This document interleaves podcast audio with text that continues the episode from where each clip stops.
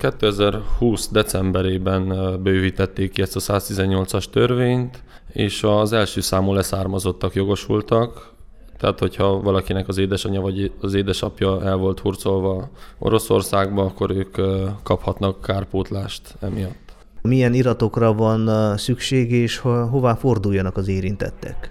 Mi itt az RMDS-be segítünk az embereknek, hogy összeállítsák a dokumentációjukat. Hát szükség van a kérelmezőnek a születésbizonyítványára, hogyha nő, akkor a házassági papírjára is, mivel hogy megváltozott a neve, a személyigazolványát el kell hozza nekünk, és a hadifogolynak a halotti bizonyítványát.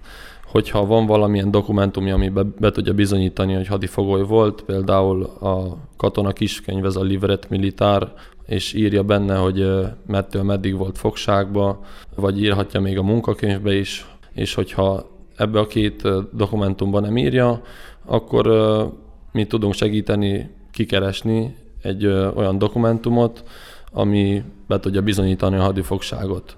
Volt egy megállapodás a román és a magyar állam közt, hogy minden megyére van egy az RMDS által jelölt személy, aki a Magyar Nemzeti Levéltárból, tehát az adatbázisok.hu weboldalon ki tudják keresni a hadifoglyokat, és onnan kikérni egy kétnyelvű tanúsítványt, vele együtt az orosz kartonokat, és az orosz kartonokat azokat le kell fordítani oroszról románra, és úgy lehet tovább küldeni. Mi kerestünk egy orosz-román fordítót, és hogyha az ügyfél igényli, akkor tudunk segíteni neki, hogy lefordítsuk az orosz dokumentumot románra.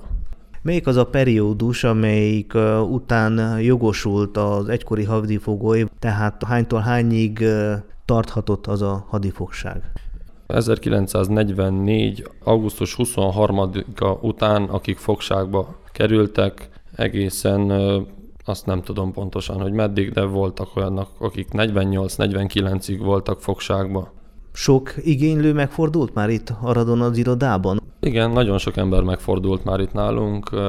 Teljes dokumentációból van már körülbelül 60, és még amelyek folyamatban vannak, abból van még körülbelül 30 hát a cél az, hogy minél többen megtudják, és éljenek a jogukkal. Azt fontos kiemelni, hogy például a unokák vagy dédunokák azok már nem jogosultak a kárpótlásra, hanem csak a közvetlen leszármazottak, tehát a gyerekek. Igen, ez így van. Most nemrég jött be még egy újítás a törvényhez, hogy nem csak a gyermeke, hanem a nevelt gyermeke is részesül ebbe a kárpótlásba. Illetve maga a hadifogoly, hogyha még életben van, az egykori hadifogoly. Volt az igénylők között itt már olyan, aki saját magának kérte? Nem, ilyen, ilyen esettel még nem találkoztunk. Hova kell benyújtani a kérvényt, és körülbelül mennyi időbe telik, amíg megkapja a végzést a jóváhagyásról vagy az elutasításról?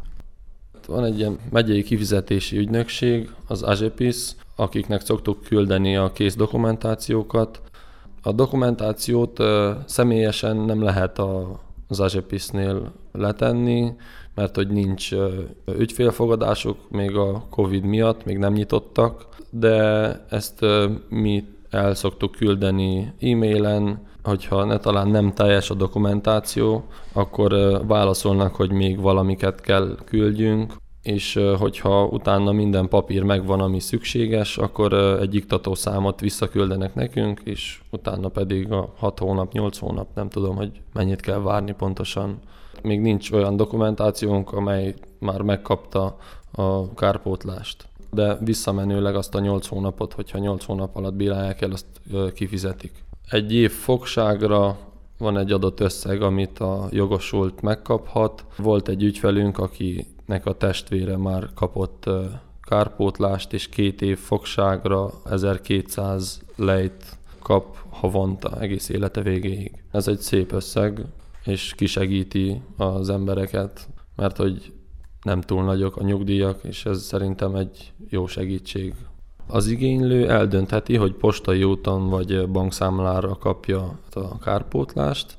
Van ennek egy igénylési határideje, ameddig be lehet nyújtani a kérvényt, vagy ez folyamatosan igényelhető? A törvénynek nincsen egy határideje, ez hogyha a kormány nem fogja megváltoztatni, akkor ez így fog menni amíg lesznek igénylők, persze, mert hogy, hogyha csak az első számú leszármazott a jogosult, akkor egy idő után már nem lesznek igénylők, és hát minél hamarabb, aki tudja, hogy a szülője hadifogoly volt, minél hamarabb látogassa meg az RMDS-t, és mi segítséget tudunk nyújtani. Fontos talán az is, hogy nem csak a, akik kimondottan hadifoglyok voltak, hanem akik más miatt is meghurcoltatást szenvedtek el a második világháborúban, azok is folyamodhatnak a kárpotlásért. Igen, akik kényszer lakhelyre lettek elküldve, vagy akik esetleg pszichiátriai kezelésre szorultak, ők is ugyanúgy jogosultak erre a támogatásra.